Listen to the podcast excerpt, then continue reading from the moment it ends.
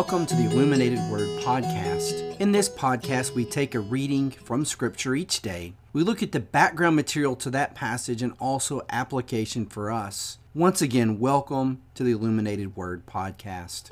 Our reading today comes from Psalm chapter 63. This psalm is written in a very dark moment in the life of David. David's son Absalom started this revolt against his father.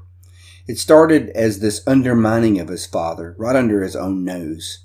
And that has blossomed into a full fledged civil war where Absalom has led forces into Jerusalem. Absalom has taken the, the throne of Israel. David is on the run and he's in the wilderness of Judah. And people that have been to the Holy Land will tell you that it's a very arid place. It's very dry. There's not a lot of water. And in the desert of Judea, it is very dry. David is in a desolate place. And he's in a place of desolation, not just physically, but also spiritually.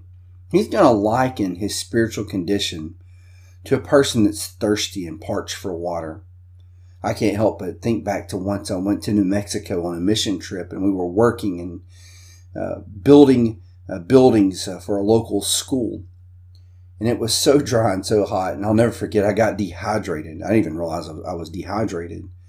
It started as a dull headache, and boy, I really, really craved water that day. And I think of being in a desolate and a dry place and getting dehydrated and the, the craving of, of just cool water. And David's going to liken that craving for water to a desire to be with God and to have God's presence. So let's turn to our reading. This is Psalm 63. O God, you are my God. Earnestly I seek you. My soul thirsts for you. My flesh faints for you, as in a dry and weary land where there is no water. So I have looked upon you in the sanctuary, beholding your power and glory. Because your steadfast love is better than life. My lips will praise you. So I'll bless you as long as I live. In your name I will lift up my hands. My soul will be satisfied as with fat and rich food, and my mouth will praise you with joyful lips when I remember you upon my bed and meditate on you in the watches of the night. For you have been my help, and in the shadow of your wing I will sing for joy. My soul clings to you. Your right hand upholds me. But those who seek to destroy my life shall go down to the depths of the earth. They shall be given over to the power of the sword. They shall be a portion for the jackals. But the king shall rejoice in God. All who swear by him shall exult, for the mouths of liars will be stopped. So there's this beginning of this psalm in the first verse. My soul thirsts for you. My flesh faints for you. Sometimes we get this really false dichotomy that in some way this is this division of a human being. There's this spirit of a person and this body of a person. But these two words here in verse 1, nephesh. Uh, first of all, is just the divinely animated part of us, the part that uh, contemplates God, the part of us that has communion with God. And the basar is the flesh. And the flesh just desires water. The flesh desires food. So there's this part of us. It, it's our entire being, actually. It's who we are. We are a body soul composites. It's what makes us human beings. It's what makes us different from, say, angels. Angels are pure spirits. But we as human beings are, are body spirit composites. And so David is saying, Look, I have a, a deeper thirst that's even deeper than what my flesh desires. And it's this communion with God. And we'll come back to that point in just a minute. Then he remembers back to an epiphany he's had. In some way, David has experienced God's presence in the temple. We can't help but think about Isaiah chapter 6, where Isaiah the prophet sees God in the temple, high and lifted up and, and holy and majestic. David's had some type of vision of God. He's remembering back to that vision of God to give him strength at this time when he feels so alone and so separated. And he remembers that God's Hesed, we've talked about that word many times before, his steadfast love in verse 3, that's the Hebrew word Hesed. Hesed means God's faithful covenant love.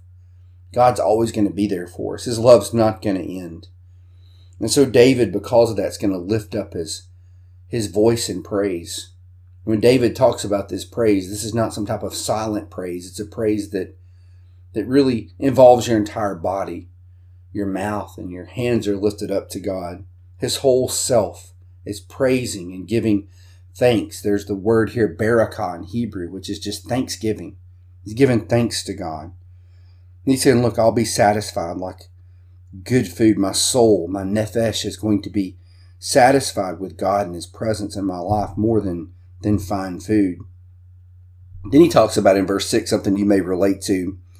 On his bed at night, he meditates during the watches of the night.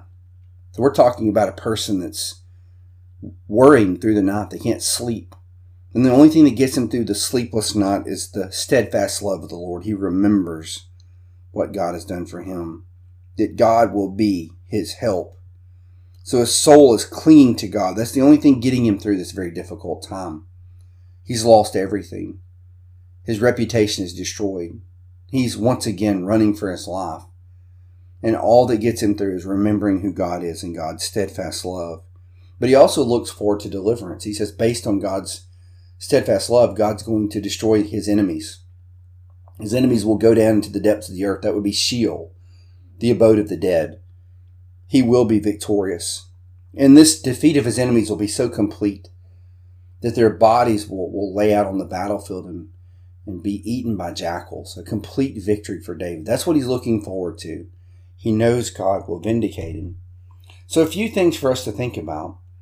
First of all, considering this desire for God's presence that's greater than any type of physical thing that we can have. Remember, Jesus tells the woman at the well in John 4, He says, Everyone who drinks this water, speaking of the water of the well, will be thirsty again. But whoever drinks the water I give him will never thirst. I can't help but think of Jesus during his temptation. He's also out in the desert, probably in a similar place to where David is, actually. He's being tempted by the devil. And he says that man will not live on bread alone, but every word that comes from the mouth of God. We need to remember there's something more important than physical desires, something greater than what food or drink can bring us, and that's God's presence. That's relationship with God. That's God's covenant faithfulness to us. We don't need to forget that. And a question I want us to contemplate this day is what would you give your life for? You know, David tells us here that God's love is better than life, better than our physical life. And if I thought, think if we sat here and contemplated for a minute some things we would lay our lives down for, probably our family, I would think. If our family was in need, we would lay our lives down to protect them and to help them and, and to love them. So there are some things, even in this time of comfort in America, that we would give our lives up for. But when you go back and look at the, the history of the Bible, God's people have always been willing to give up their lives for Him. I can't help but think of Shadrach, Meshach, and Abednego in Daniel 3, the three Hebrew boys who were thrown into the fiery furnace. They will not renounce their faith in God because there are things more important to them than their own life. Think of Daniel in the lion's den in Daniel chapter 6. Think of the intertestament period, the time between the Old and New Testament. There's a book called Maccabees, and in 2nd Maccabees, chapter 6 through chapter 7, we read about the martyrs. Those who Antiochus Epiphanes, the tyrant, had put to death, the Jews that gave up their life because they knew that God's presence in their life, God's uh, comfort and love and God's relationship with them was more important than life itself. Then we turn to the New Testament and we see Stephen, the great martyr in the book of Acts, who gives up his life. We see Hebrews 11, 35 through 40 in this roll call of faith of people who died for their belief in God. We know all throughout the history of the church the Christian martyrs who willfully gave up their lives because of their relationship with Jesus Christ. And something we need to remember that this is more important than life itself. Our relationship with God is better than anything we can receive in this bodily existence on this planet. God's love will endure forever. Do we believe that? We have an eternal relationship with God that no matter what happens in this life, whether I'm slandered, whether people uh, do things to me that are horrible and duplicitous, whether I even have to die for my faith, that there's this eternal love that God has for us. And He loves us so much that one day He'll restore to us our bodies with even a greater and more glorious body. Go read 1 Corinthians 15 and read about that future body we'll receive one day. That's how faithful God is to us, that He'll see us even through death. even through the hardest things of our lives. So as you read this psalm today, think about the anguish of David and what got him through. And maybe you're going through something very difficult at this time. Maybe you're struggling too. And this psalm could be something to help you get through as you contemplate the glorious love of God, His Hesed, His covenant faithfulness. It will last forever. It's never going to end. And He's not going to abandon you. Even in your darkest moments when you think He's not there, He is there with you. Well, I hope you have a wonderful Labor Day. I hope you have a great time with your family. And I hope to see you back again tomorrow as we continue in this narrative of King David. God bless.